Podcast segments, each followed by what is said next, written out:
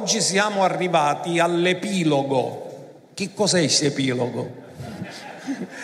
Siamo arrivati alla conclusione della quarta parte del patto abramico e mi è piaciuto riproporre il verso iniziale della settimana scorsa che abbiamo letto in Efesini 2,12. Quindi riprendiamolo perché ci fa riconoscere come eravamo prima di Cristo, come gentili, perché questo ci dà una meravigliosa rivelazione. Dio non si relaziona se non attraverso patti e noi eravamo estranei. Non avevamo nessuna relazione con Dio, eravate in quel tempo senza Cristo, senza Messia, estranei dalla cittadinanza di Israele, estranei ai patti della promessa. Quindi eravamo fuori da tutti i patti, da tutte le promesse, non avendo speranza. Ci pensiamo che noi prima di Cristo non avevamo nessuna speranza?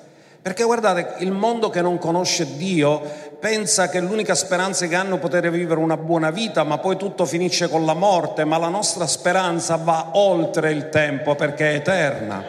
Perché questi sono i pensieri che Dio ha per noi, pensieri di pace e non di male, per darci un futuro e una speranza, ma non solo nel tempo, nell'eternità. E questo è come eravamo, estranei ai patti della promessa. Ma ora siamo in Cristo e siamo nuova creazione. E la cosa bella non è che una relazione fragile, è una relazione di patto, perché siamo entrati nella nuova ed eterna alleanza. Non ci sarà un'altra alleanza dopo questa, questa è la nuova ed eterna alleanza.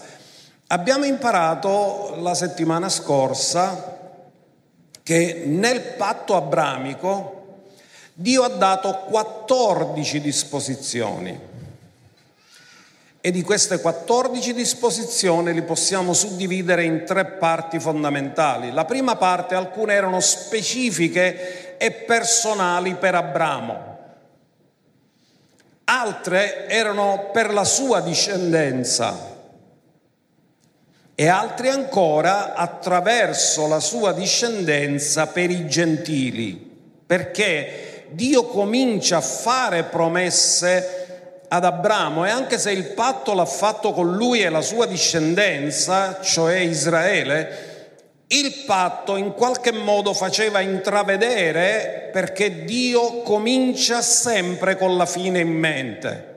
E mentre fa il patto con Abramo, il padre vede la vera progenie di Abramo, Gesù, che verrà sulla terra per poter benedire tutte le famiglie della terra. Quindi i gentili in qualche modo vengono toccati attraverso il patto abramico. D'altra parte Abramo era gentile, ancora gli ebrei non esistevano prima di lui. Sono cominciati a esistere dopo di lui. Quindi Dio prende un uomo da Ur dei Caldei, che allora si chiamava la Mesopotamia, quel prezzo tra i due fiumi grandi, oggi è Iraq, la nazione di Iraq. Quindi Abramo era iracheno, ma era caldeo. Allora lo prende quest'uomo che non conosce Dio per niente, è un idolatra, e la bellezza nella vita di Abramo è che anche se lui non conosce niente, quando Dio si rivela nella sua vita, Abramo non discute con Dio, lo ubbidisce. Dio gli dice vattene e lui parte. Questa è qualcosa di meraviglioso, perché questo ci insegna perché Abramo è il padre della fede, perché chi veramente vive per fede non discute con Dio, ubbidisce. E lui è un esempio meraviglioso per noi nella nostra vita. Quindi andiamo a vedere Genesi 12, verso 3, dove la scrittura ci dice che Dio fa la prima promessa ad Abramo quando lo chiama e gli dice che la sua chiamata è per benedire tutte le famiglie della terra. E lui gli dice: benedirò quelli che ti benediranno, maledirò chi ti maledirà, e in te saranno benedette tutte le famiglie della terra. Quanti di voi sapete che l'Italia fa parte della terra? Quindi Dio stava pensando pure a noi.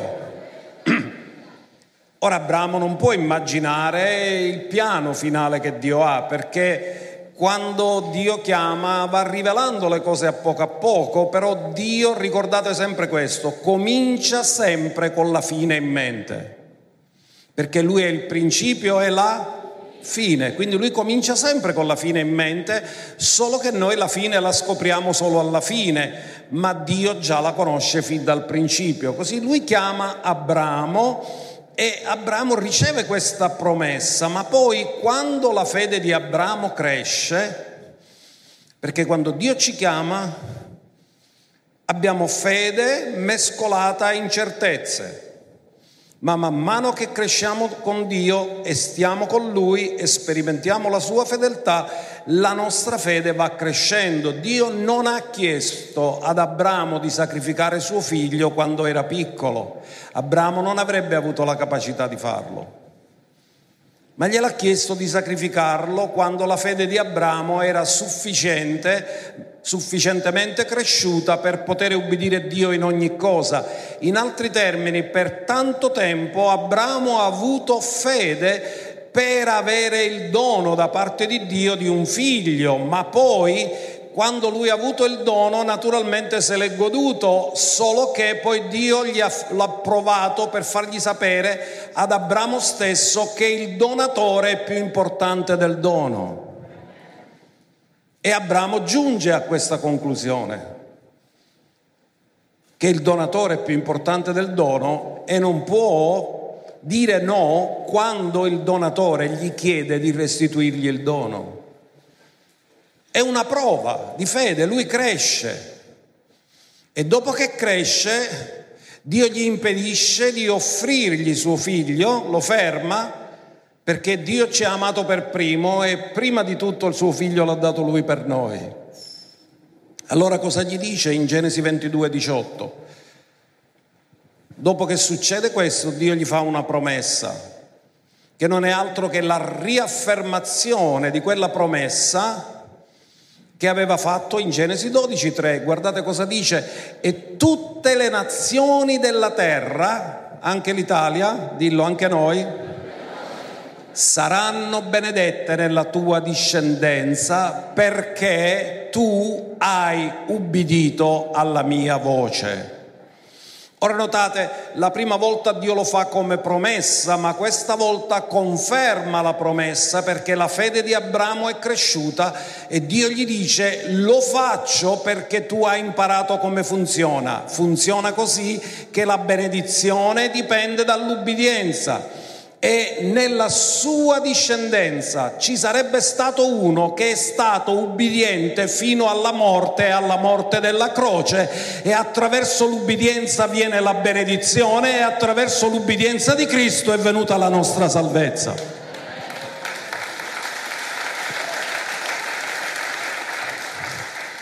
Quindi Dio gli fa questa promessa, però abbiamo visto la volta scorsa che c'erano anche delle intuizioni che Dio aveva dato, perché attraverso il popolo di Israele chi entrava nella famiglia, in una famiglia di Israele, anche se era straniero, anche se era uno schiavo che era comprato, perché in quel tempo c'era ancora in voga la schiavitù. Non dimentichiamo che ai tempi di Gesù, solo ai tempi di Gesù, nell'impero romano c'erano 60 milioni di schiavi.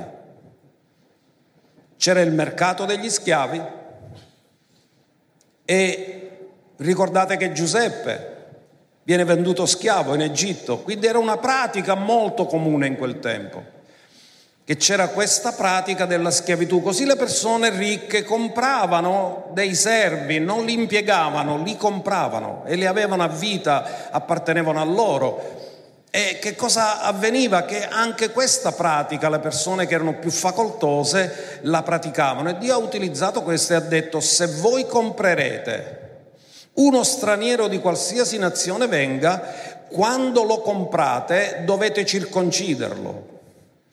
E quando lo circoncidevano, quello era il segno del patto. In altri termini, lo straniero che entrava in una famiglia ebraica diventava automaticamente parte del patto abramico. Quindi questo lo comprendiamo, che già Dio l'aveva annunciato, ma ve lo voglio fare vedere direttamente nella scrittura, a partire da Genesi 17 verso 9, perché Dio stesso che dà questa direzione, perché come dicevamo Dio comincia sempre con la fine in mente. Quindi Abramo è il padre dei circoncisi e degli incirconcisi. Poi Dio disse ad Abramo: da parte tua tu osserverai il mio patto, tu e la tua discendenza dopo di te, di generazione in generazione. Questo è il mio patto che voi osserverete fra me e voi e la tua discendenza dopo di te. Ogni maschio fra voi sarà circonciso. Cos'era la circoncisione? Era il segno del patto.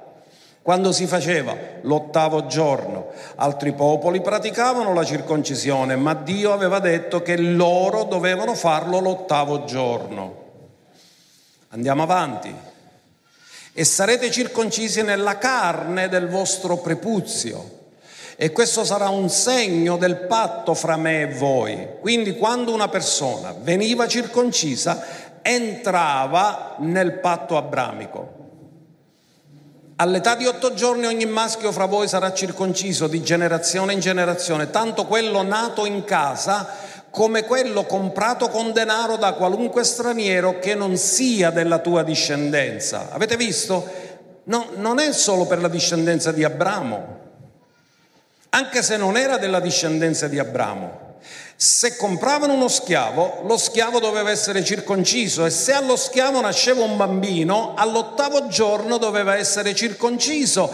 Così lo schiavo e il figlio dello schiavo in automatico diventavano parte del patto abramico, ma erano stranieri. E Dio in questo modo faceva sapere che c'era un futuro e una speranza per gli stranieri, per gli altri popoli. E come l'aveva promesso ad Abramo, così ha detto. E però notate una cosa, dove siamo arrivati, che verso siamo? Allora dobbiamo andare al verso 13.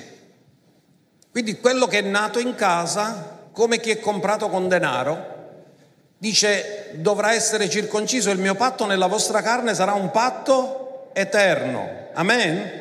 Quindi loro entravano nel patto abramico, che è un patto eterno, e il maschio incirconciso che non è stato circonciso nella carne del suo prepuzio sarà tagliato fuori dal suo popolo, perché ha violato il mio patto. Ora ascoltatemi bene, questo è un principio molto importante.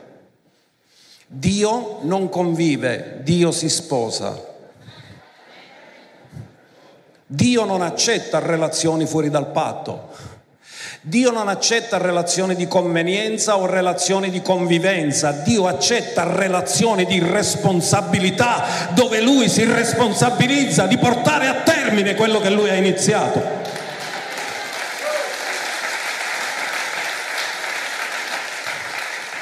Qualcuno superficialmente potrebbe dire che questo è esclusivo. No, è che Dio non si relaziona fuori dai patti, perché l'unica cosa che dà sicurezza è un patto. Se io dico: io sto con te fino a che mi conviene, dopodiché ti lascio, perché non ho un patto da rispettare, questo è vivere senza assumersi responsabilità.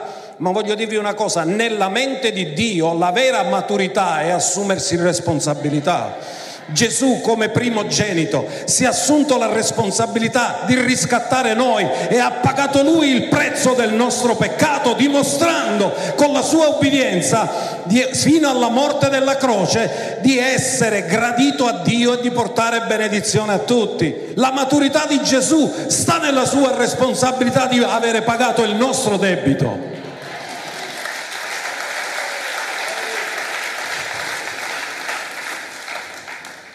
Ora, questo è meraviglioso, Ed è straordinario, Dio non si relaziona con noi in base ai nostri bisogni, Dio si relaziona con noi in base al patto. Ditelo con me, Dio non convive, Dio si sposa.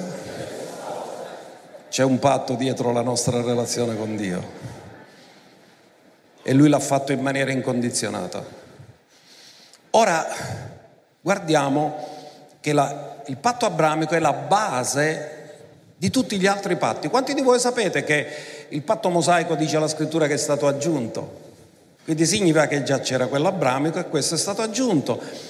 Il patto con Davide è stato aggiunto perché Davide era progenie di Abramo, era circonciso, faceva parte del patto abramico, e il patto davidico è stato aggiunto, come il patto della terra è stato aggiunto.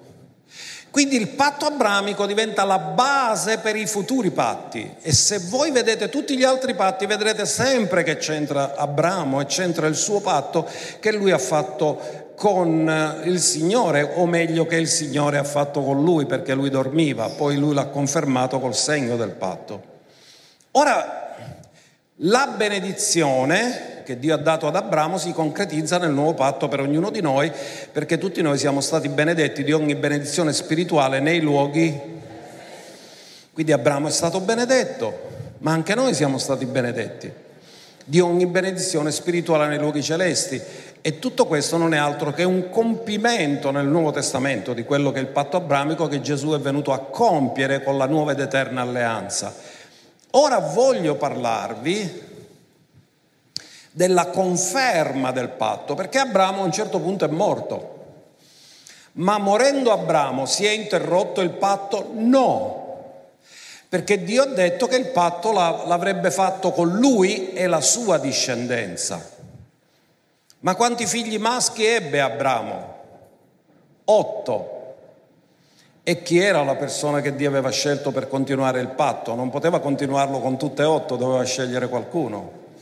E noi sappiamo che Dio sceglie, prima ancora che nasce, sceglie Isacco. Un anno prima che deve nascere Isacco, Dio rivela ad Abramo che lui è la progenie con cui farà il patto, con cui continuerà il patto. Ora, Abramo ebbe 3 mogli: Sara, Agar, abusiva, convivente, Ketura, che lui ha sposato in seconde nozze dopo che è morta Sara, e lui in totale ha avuto 8 figli, ma solo il figlio che è nato dal matrimonio legittimo, il primo matrimonio, è stato il figlio con cui Dio ha continuato il patto e le promesse. Andiamolo a fare dire dalla parola di Dio stesso.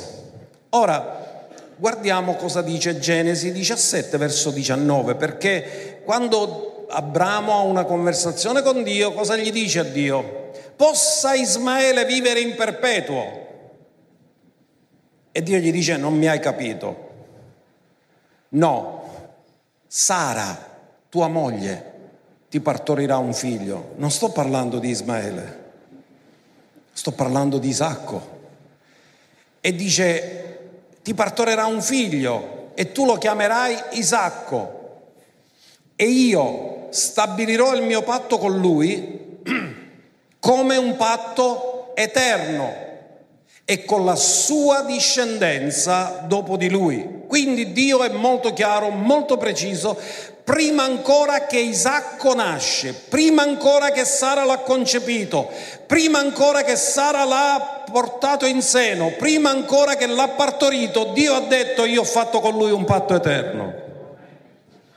Chi può dire prima le cose? Solo Dio, perché lui comincia sempre con la fine in mente. Dio lo sapeva già che si chiamava Dio d'Abramo, di Isacco e di Giacobbe prima ancora che Isacco nascesse, prima ancora che Giacobbe nascesse. Quindi il Signore cosa fa? Gli dà questa promessa, e il verso 21 continua a parlare e dice questo: ma il mio patto, come dire, Ismaele lo benedirò, ma il mio patto non continua con Ismaele, ma il mio patto lo stabilirò con Isacco, che Sara ti partorirà in questo tempo l'anno prossimo. Quindi Dio dice prima cosa succederà dopo. Ascoltate, questa è una cosa meravigliosa che mi colpisce sempre. Dio prima stabilisce il proposito e poi fa nascere la persona per adempierlo. Isacco aveva un proposito prima ancora di nascere, poi Dio, dopo che dichiarò il proposito, fece nascere Isacco.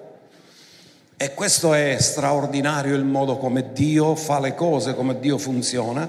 Così poi Isacco nasce, e andiamoci a vedere che Dio si rivela a lui con una rivelazione potente che si chiama apparizione. Dio gli appare.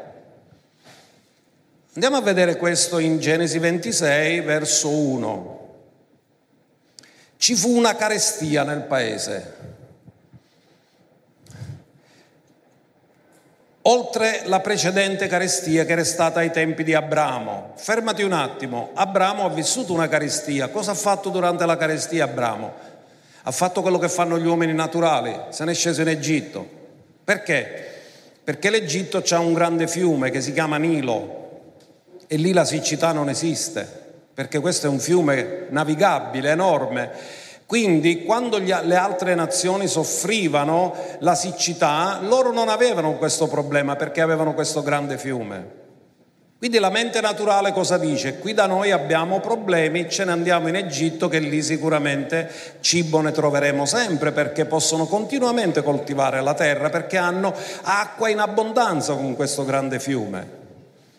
Questo è il ragionamento naturale che Abramo fece.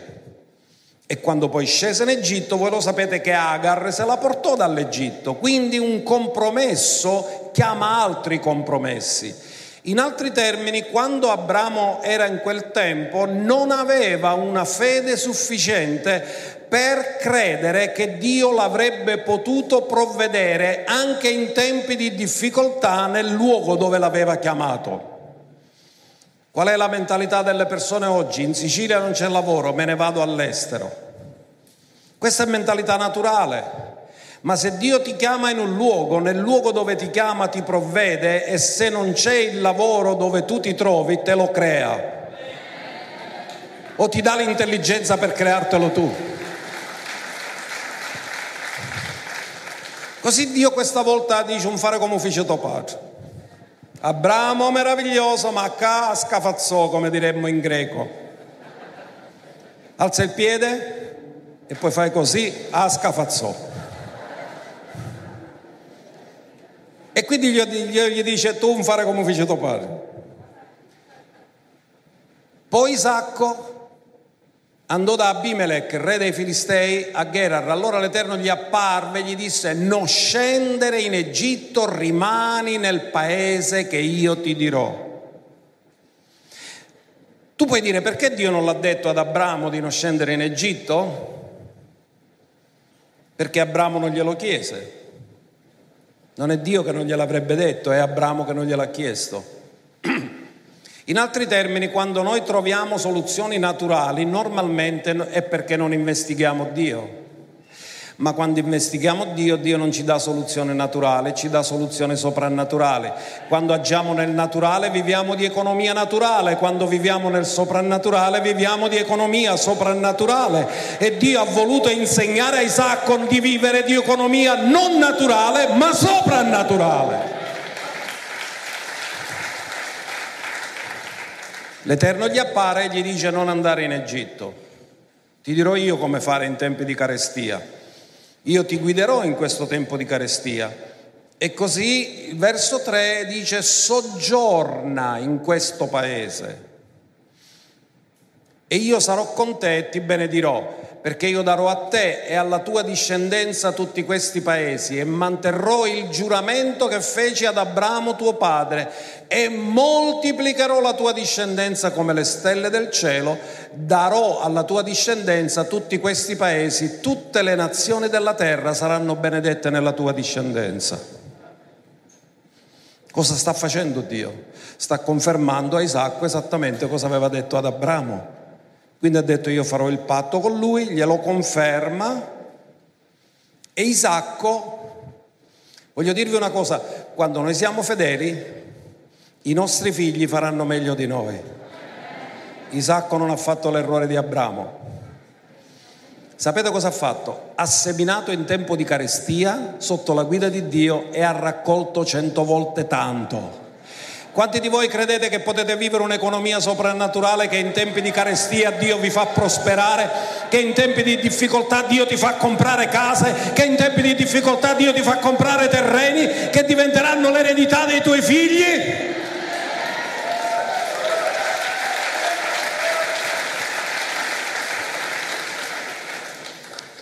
Quindi cosa succede? Dio gli dice: moltiplicherò la tua discendenza, e gli conferma il patto che ha fatto con Abramo. Andiamo a vedere un altro verso in Genesi 26-24.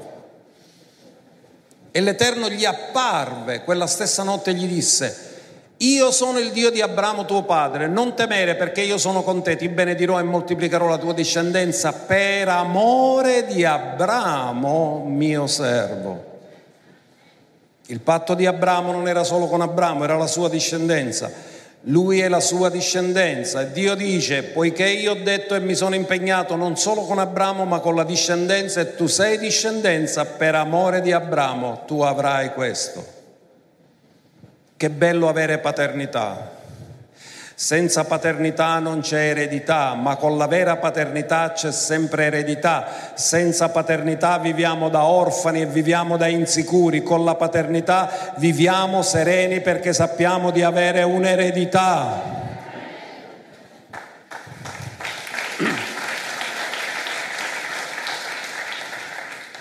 Ora Isacco ha 2 figli maschi, Esaù e Giacobbe. Chi sceglierà Dio tra i due? Non è Dio di Abramo, di Isacco e di Esaù? È Dio di Abramo, di Isacco e di Giacobbe. Esaù era profano. Per un piatto di lenticchie vendette la primogenitura. Giacobbe, che non aveva un nome meraviglioso, quando lo salutavano imbroglione, che Giacobbe questo significa, però aveva percezione dello spirito e disse: la primogenitura mi interessa, io la voglio, quanto me la vendi? E quello gliel'ha venduta per nulla, l'ha disprezzata, un piatto di lenticchie. E Dio conferma il suo patto a Giacobbe. E quando glielo conferma, ascoltate bene, questo è il famoso sogno di Giacobbe quando vede la scala in Genesi 28, dal verso 12, guardate cosa fa. Giacobbe si mette a dormire, prende una pietra, appoggia la sua testa su quella pietra. E a me piace molto questo, e mia moglie me lo dice sempre: lo devi dire questo. Lei ci sta seguendo online. Che quando lui si è svegliato la mattina, quando tu dormi con un cuscino è l'impronta della tua testa sul cuscino, ma se dormi sulla roccia è l'impronta della roccia sulla tua testa. E la roccia è Cristo. E l'impronta di Cristo deve essere nella tua mente, per ragionare con la mente di Cristo.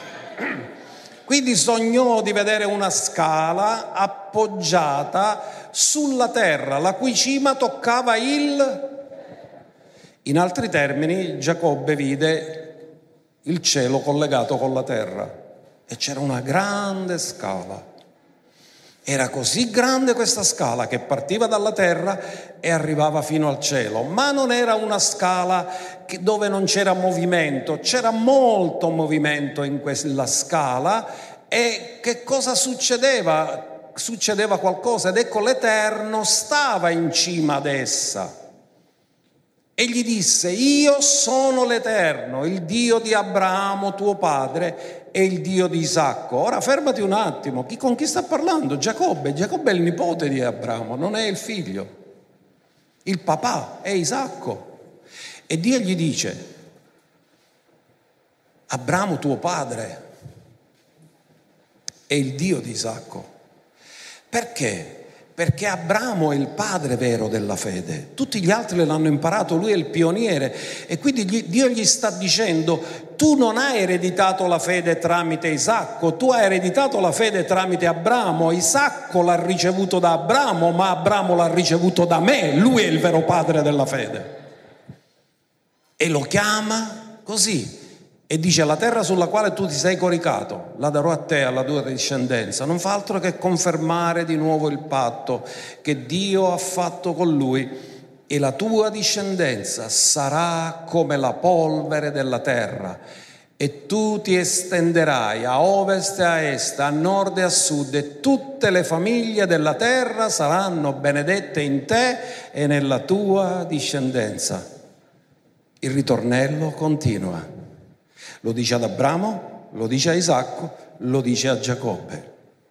Dio comincia sempre con la fine in mente, perché Dio comincia sempre dicendo qual era la fine. La vera discendenza è Cristo, e lo continua a ripetere generazione dopo generazione, risvegliando loro le promesse e le disposizioni del patto che lui aveva fatto.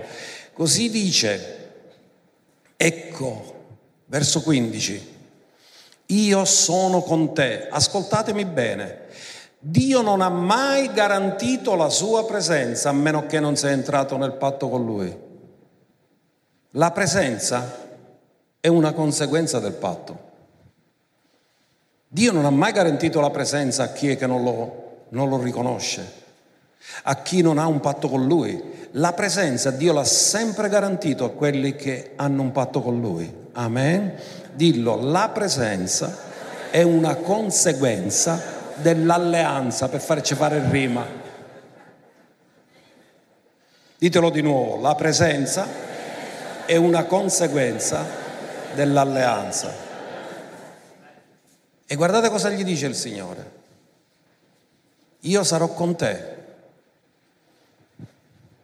e non ti abbandonerò. Ti proteggerò dovunque tu andrai e ti ricondurrò in questo paese, poiché non ti abbandonerò prima di avere fatto tutto quello che ho detto. Quanti di voi credete che quando Dio ti dice una cosa lui la farà per forza? Lui ha detto: tu devi stare tranquillo, io compirò quello che ti ho detto. E gli ripete esattamente tutto quello che lui aveva detto ad Abramo, a Isacco, ora viene confermato di nuovo con Giacobbe. Dio di alleanze, Dio di promesse, di generazione in generazione. Ora andiamo a vedere il fatto che ora Giacobbe deve rilasciare questa benedizione del patto e la deve rilasciare su tutti i 12 figli. Perché ora deve iniziare una nazione, la nazione di Israele. Dio gli cambia il nome, da Giacobbe lo chiama Israele. Lui ha 12 figli maschi, alcuni sono suoi, altri sono di Giuseppe, perché Giuseppe dovrebbe entrare nelle tribù, ma non ci entra, entrano due dei suoi figli, Efraim e Manasse. E cosa succede? Che Giacobbe è pienamente consapevole, Giacobbe cresce, diventa molto profetico. E in Genesi 48,15, dopo aver pianto per morto suo figlio Giuseppe, perché i suoi fratelli gli hanno detto che una malabestia l'aveva ucciso e gli portano la veste insanguinata, lui lo piange per morto, poi riebbe Giuseppe per una specie di risurrezione, lo incontra, lui pensa che è morto, invece è vivo. E sa che ora ha due figli, il primogenito Manasse, il secondogenito Efraim. E Giuseppe glieli porta. E cosa fa Giacobbe? Così benedisse Giuseppe. 48,15. E disse: il Dio davanti al quale camminarono i miei padri, Abramo e Isacco, il Dio che mi ha pasturato da quando esisto fino a questo giorno, l'angelo che mi ha liberato da ogni male, benedica questi fanciulli. Quindi Dio rilascia la benedizione sui figli di Giuseppe. E quando rilascia la benedizione sui figli di Giuseppe, dopo che ha dichiarato queste cose, fa qualcosa di particolare.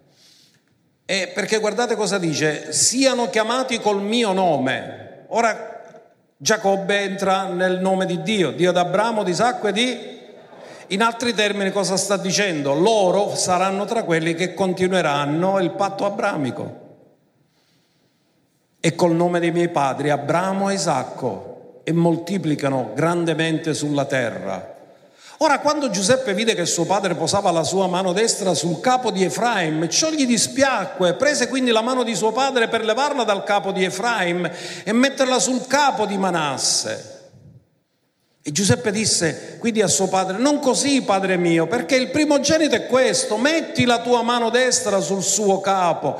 Ma suo padre si rifiutò e disse: lo so, figlio mio, lo so, anche lui diventerà un popolo. Anche lui sarà grande, tuttavia suo fratello Efraim, più giovane, sarà più grande di lui e la sua discendenza diventerà una moltitudine di nazioni. E per fare questo, sapete cosa fa? Deve incrociare le braccia, perché c'aveva il primogenito, gliel'avevano presentato sulla destra, ma il secondogenito era sulla sinistra, quindi deve prendere la mano destra e la deve incrociare con l'altra mano. E ci sta dicendo che attraverso la croce verrà la benedizione per tutti quanti.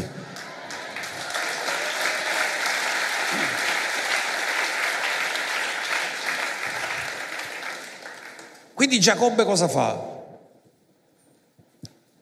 Si cattura i figli di Giuseppe per arrivare a 12. Ora c'ha 12 tra figli suoi e figli di Giuseppe. E la domanda è: uno che prende il doppio di eredità è il primogenito, vero? Ma Giuseppe era il primogenito? No, era Ruben il primogenito. Ma Ruben si è fatto rubare, tramite la sua fornicazione e adulterio, la benedizione. Quindi Dio cosa ha scelto? La persona più integra. Giuseppe non era primogenito, ma prese la primogenitura. Ruben era primogenito, ma l'ha persa la primogenitura. Efraim e Manasse sono due tribù di Israele. Giuseppe prese il doppio rispetto a tutti i suoi fratelli, perché era integro. L'integrità, dite sempre, paga sempre. Cammina alla mia presenza e sii integro. Dillo, l'integrità piace sempre a Dio. E se voi doveste scegliere di sposare una figlia femmina tra Giuseppe e Sansone, a chi la dareste? Senza dubbi, vero? Perché? Perché l'integrità ti garantisce, ti dà stabilità. Quindi cosa avviene? Che ora Giacobbe è diventato profetico, è cresciuto molto, sa che se ne deve andare e il patto deve continuare. E in Genesi 49, 1 e 2 non leggiamo tutte le profezie che lui fa, perché per ogni figlio ha una parola profetica. E dirà che lo scettro non si allontanerà mai da Giuda, profetizzando da dove verrà il Messia, che lo scettro non lo perderà mai. Gesù è di Betlemme di Giuda, lo scettro verrà da Giuda, e lui profetizza pienamente tutto questo. E Giuda non è che si comporta mai perfettamente bene. Abbiamo ascoltato la storia con quella donna strana che si è finta prostituta, ed è lui proprio quello che ci è andato. Quindi non possiamo dire che lui si è comportato benissimo, però la parola che viene dalla bocca di Dio non cade mai a terra. Lui l'aveva profetizzato Giacobbe, e quello è avvenuto. E lui ora si chiama i suoi 12 figli. Guardate, poi Giacobbe chiamò i suoi figli e disse: radunatevi, perché io vi annunci ciò che vi accadrà nei giorni a venire. Non vi ricorda Giovanni 16,13 che lo Spirito Santo vi annuncerà le cose a venire? Ora lo Spirito di Dio è su Giacobbe. Giacobbe, Dio, prima di andarsene, gli dice: ora ti voglio parlare del destino dei tuoi figli, e tu glielo comunicherai per parola profetica. Giacobbe sa di Efraim, sa di Manasse. Suo figlio pensa che suo padre si è sbagliato, e Giacobbe gli dice: no, figlio mio, non mi sono sbagliato, è così che succederà. I profeti non sempre vengono capiti, ma quello che dicono avviene. E Giacobbe dice: radunatevi e ascoltate, o figli di Giacobbe. come li chiama? Figli dell'imbroglione. Cioè, come dire, io ho fatto un percorso, sono partito da Giacobbe e sono diventato Israele. Voi state partendo da figli di Giacobbe, pure voi dovete fare la vostra esperienza personale per entrare nel proposito di Dio. Però quando parla da parte di Dio dice: date ascolto a Israele, che significa principe con Dio, vostro padre. Se li chiama, non abbiamo il tempo di andare a leggere tutto quello che dice ognuno delle tribù, ma tutto quello che lui dice avverrà. E lo dice per parola profetica. E guardate, poi troveremo nella scrittura tantissimi esempi dove il patto viene confermato tantissime volte. Ma a me è piaciuto molto e voglio sottoporre il Salmo 105. Nel Salmo 105 praticamente è come se il salmista avesse fatto il riassunto di quello che io ho detto fino ad ora. Guardate Salmo 105 dal verso 7. Dice: egli è l'Eterno, il nostro Dio. I suoi giudizi sono su tutta la terra. Egli si ricorda in eterno del suo patto e per 1000 generazioni della parola da lui comandata. Si ricorda in eterno del suo patto. Perché il patto che ha fatto con noi non è solo del tempo, è dell'eternità. Se lo ricorda in eterno. In altri termini, finirà il nostro tempo sulla terra, ma gli effetti del patto continuano per l'eternità. Non è solo per essere benedetti sulla terra, ma è una benedizione eterna. E ora guardate, del patto che fece con Abramo e del suo giuramento che fece a Isacco, che confermò a Giacobbe come suo statuto e a Israele come un patto eterno. Cosa sta facendo? Sta facendo il riassunto di quello che abbiamo detto fino ad ora e ci sta confermando perfettamente quello che a noi abbiamo detto, che Dio ha fatto un patto generazionale.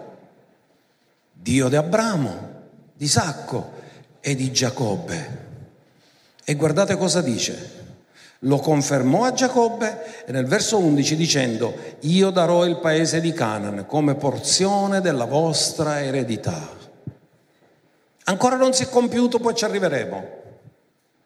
Ma Dio può mentire? Quello che dice lo farà? Avverrà, non ci sono dubbi.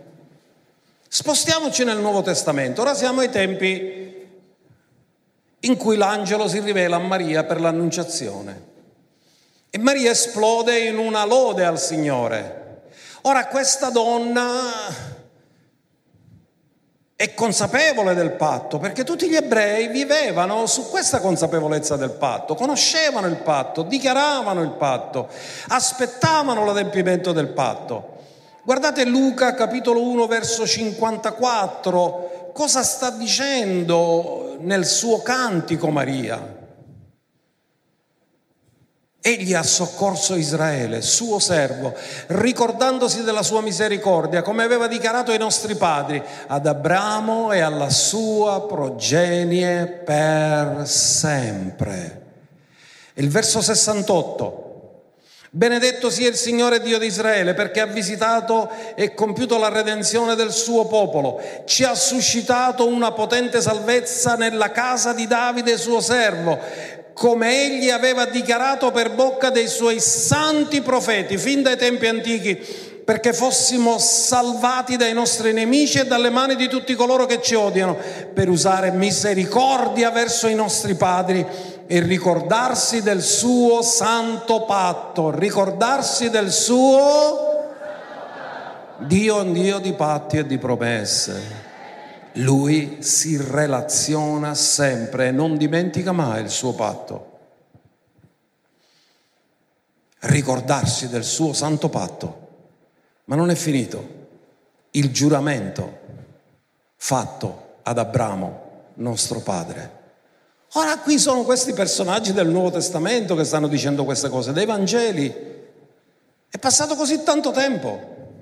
sono sotto la legge di Mosè, ma non stanno facendo appello alla legge di Mosè, stanno facendo appello al patto di Abramo,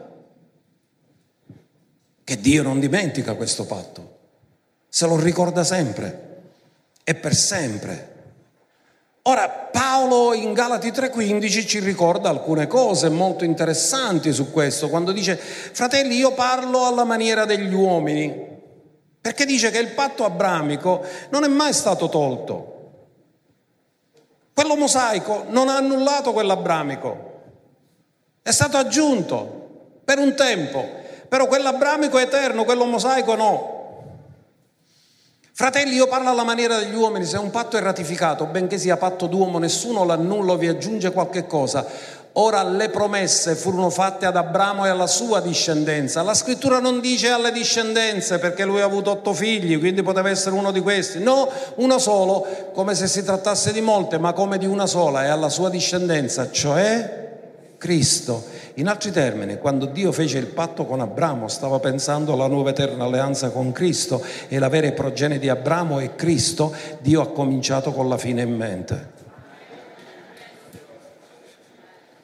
Questo ci deve dare sicurezza nelle mani di chi noi ci troviamo.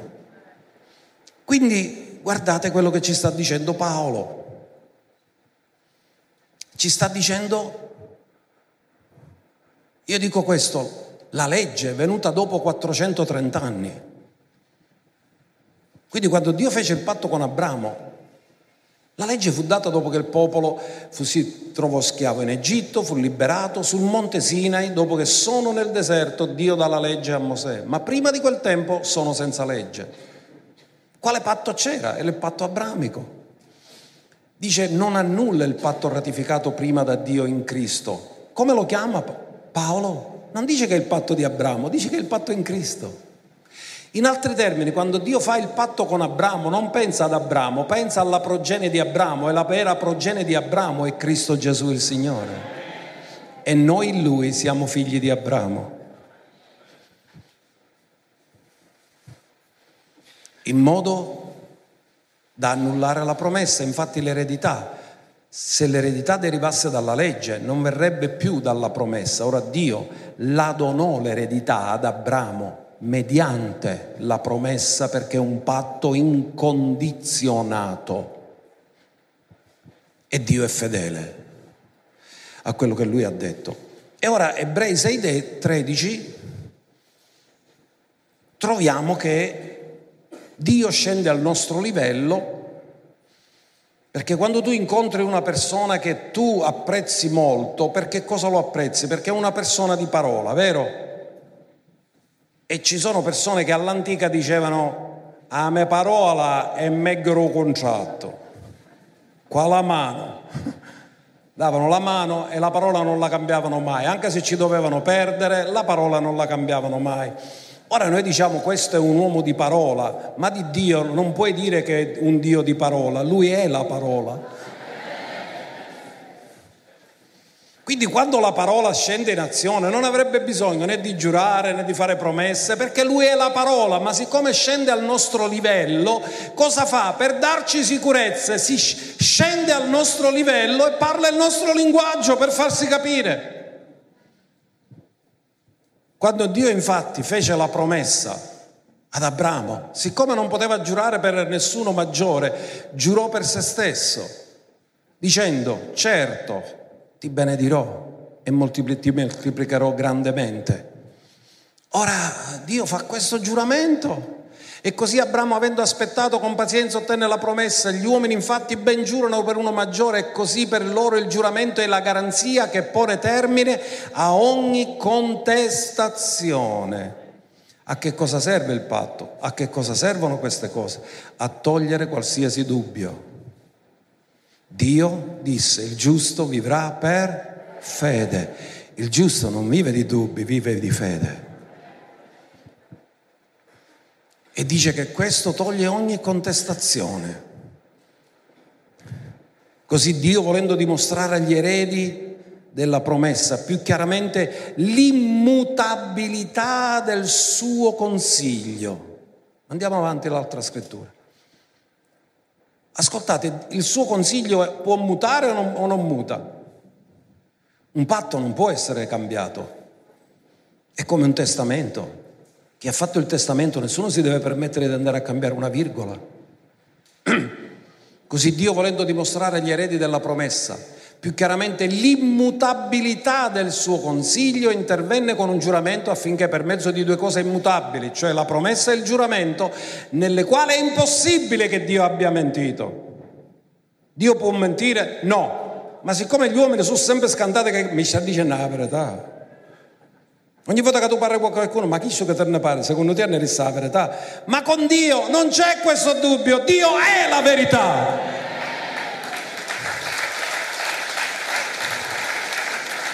Avessimo un grande incoraggiamento, perché l'ha fatto Dio per incoraggiarci, come dire, ti do cose così certe, ma così certe, ma così certe, che non solo te lo prometto, ma te lo giuro.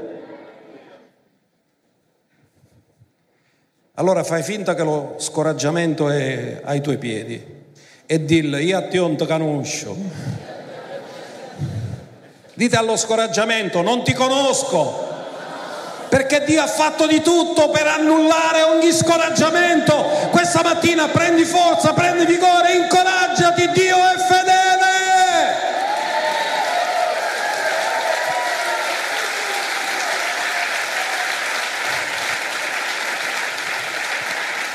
Perché l'ha fatto? Per darci un grande incoraggiamento. Dì alla persona accanto a te, non è che deve essere incoraggiato, deve essere grandemente incoraggiato.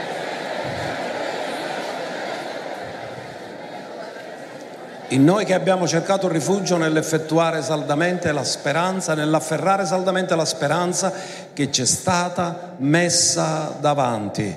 Amen. In altri termini, Dio vuole che siamo stabili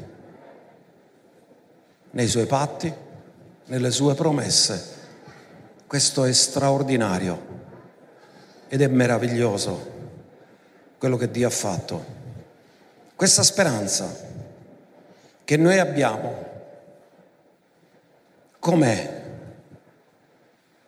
Me lo dite com'è questa speranza che noi abbiamo? È come un'ancora. Che fa l'ancora? Perché serve l'ancora? Perché sopra ci può essere vento, le onde possono alzarsi, ma l'ancora tiene la nave ferma lì nel posto dove deve stare. Dillo, c'ho un'ancora sotto di me che mi tiene stabile. Abbiamo messo i piedi sulla roccia, ma lui è anche la mia ancora, che quando ci sono venti che soffiano, quando ci sono maruse che si alzano, quando ci sono onde molto alte che si alzano e che vogliono minacciare la mia vita, so che sotto di me c'è un'ancora.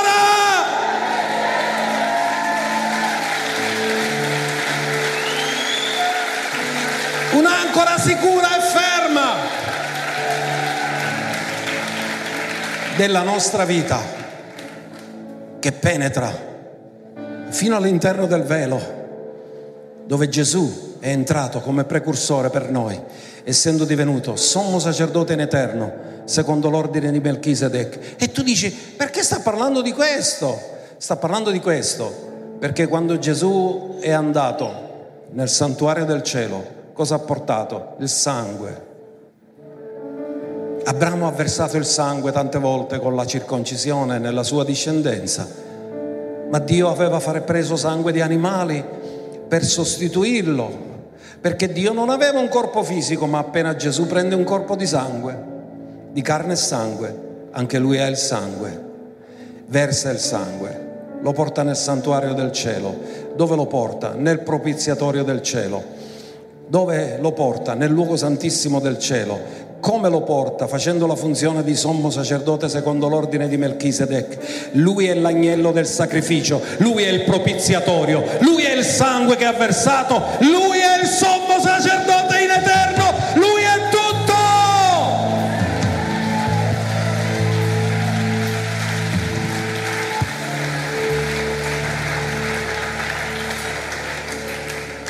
Lui è tutto. Ubbidiente fino alla morte della croce. per darci stabilità ha fatto un patto. Ma tutti i patti incondizionati hanno tre situazioni. Qualcosa avviene subito. Abramo, quando Dio glielo disse, a 99 anni si circoncise subito. È una disposizione che si è avverata subito. Quando Dio parlò ad Abramo di suo figlio, dopo un anno Isacco è nato. È una disposizione che è avvenuta nel futuro prossimo. Ma ci sono cose che ancora sono in sospeso in un futuro lontano. Ma puoi stare sicuro al 1000% che tutto quello che Dio ha promesso, sia che avviene subito, sia che avviene fra poco, sia che verrà in un futuro, comunque è sicuro che avverrà, perché Dio non può mentire.